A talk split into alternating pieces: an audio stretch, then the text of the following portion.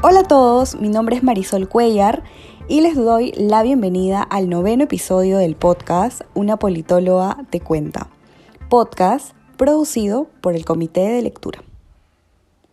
En Una politóloga te cuenta, les cuento sobre los aspectos importantes que tiene que conocer un elector sobre el proceso electoral 2021, que cada vez está más cerca. Para el episodio de hoy, elegí un tema que considero importante porque suele pasar desapercibido y que como veremos más adelante conforme vaya desarrollando el episodio, puede tener consecuencias que es importante que tengamos presente al momento de la elección. Y es las vicepresidencias de la República. Antes de comenzar a hablar sobre las vicepresidencias como tal, voy a responder una pregunta que surge de inmediato y es, elegimos vicepresidentes? Tenemos que recordar que en un proceso de elección general vamos a elegir al presidente de la República, los vicepresidentes, el Congreso y los representantes ante el Parlamento andino.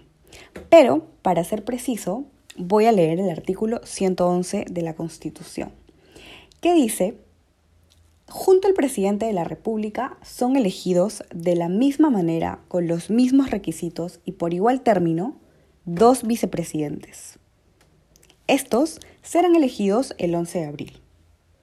Entonces, ¿tengo que elegir vicepresidentes al momento de votar?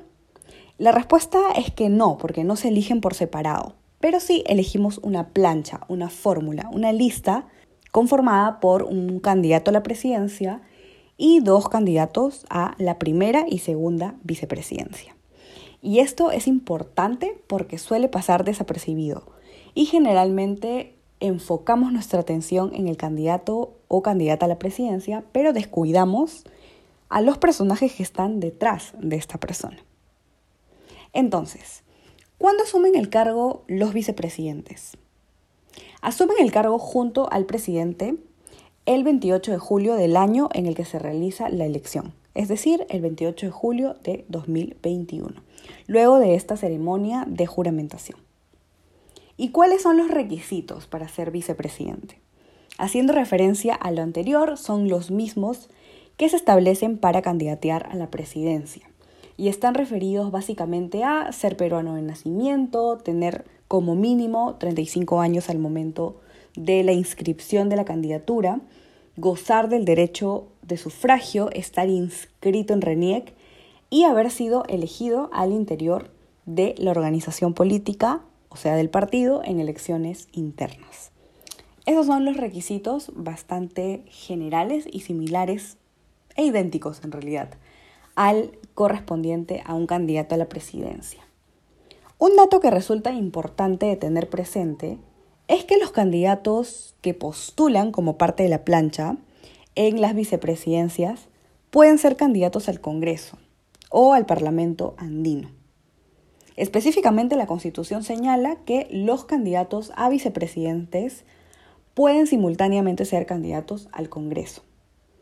Hay, de hecho, varios de los candidatos que están postulando actualmente que son candidatos a las vicepresidencias y también al Congreso, también al Parlamento andino.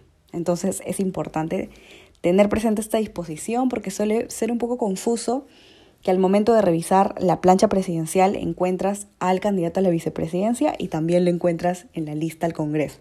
Entonces es porque está permitido. Ahora, ¿cuáles son las funciones de los vicepresidentes? ¿Para qué están? ¿Cuál es el rol que tienen que cumplir? Y aquí también, haciendo referencia a la Constitución, esta señala que no tienen funciones específicas como tal, sino que, por ejemplo, cuando el presidente de la República está impedido de forma temporal, porque puede tener algún accidente o permanente, de ejercer sus funciones, las asume el primer vicepresidente. Si el primer vicepresidente no puede, las asume el segundo vicepresidente. Y si es que hubiese un impedimento de ambos vicepresidentes, asume el presidente del Congreso.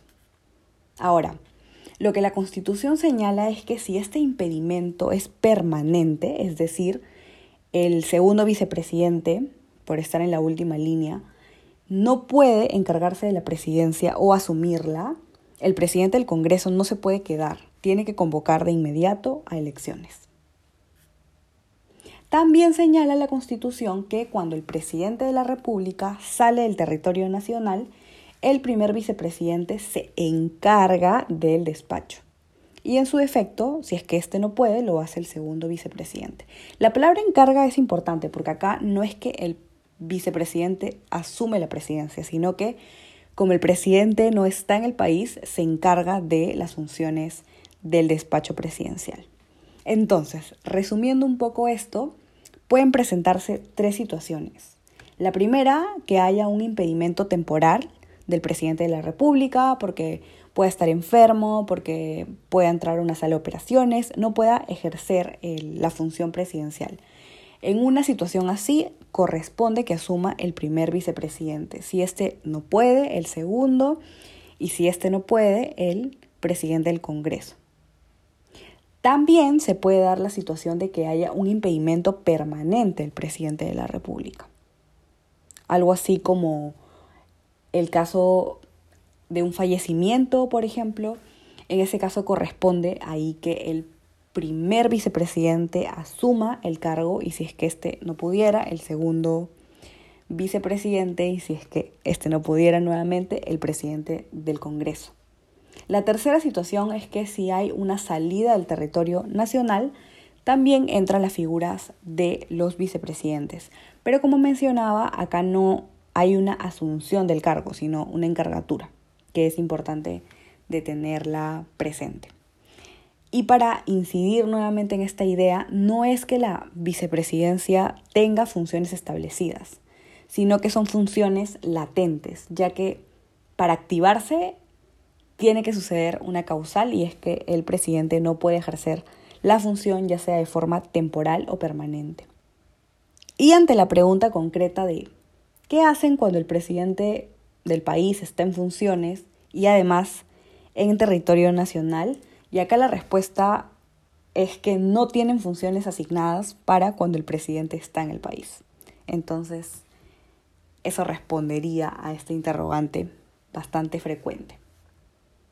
Ahora, nos vamos a preguntar aquí, bueno, yo les estoy diciendo que se informen, pero también me van a preguntar, ¿y en dónde puedo ver quiénes son los postulantes? Bueno, al igual que en los otros cargos de elección popular, podemos ver quiénes son los candidatos de todas las planchas presidenciales ingresando a votoinformado.gov.p.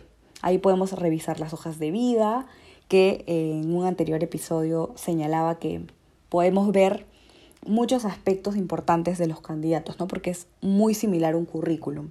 ¿Quiénes son? ¿Cuáles son los antecedentes? ¿Cuál ha sido su trayectoria política? Si han participado en otras organizaciones. Eh, datos que son interesantes, ¿no? De conocer sobre todo. Y como uno de los puntos finales de este episodio, tenemos que hablar del contexto político porque las condiciones políticas de nuestro país le añaden mucha más responsabilidad a esta decisión de conocer a quiénes son los candidatos. Acá voy a hacer referencia a dos asuntos que es importante destacar.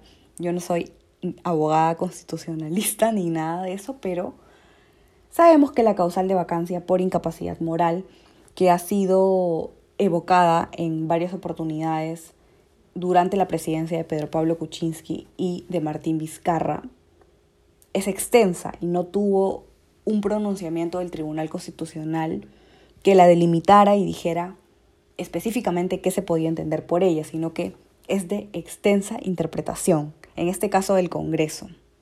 Entonces, eso es importante considerar. Y lo segundo, que también podemos evocar un poco al 2016 es que la conformación que pueda tener el Congreso respecto al Ejecutivo son factores que potencialmente pueden complicar los escenarios de estabilidad del país. ¿Y a qué me refiero con esto?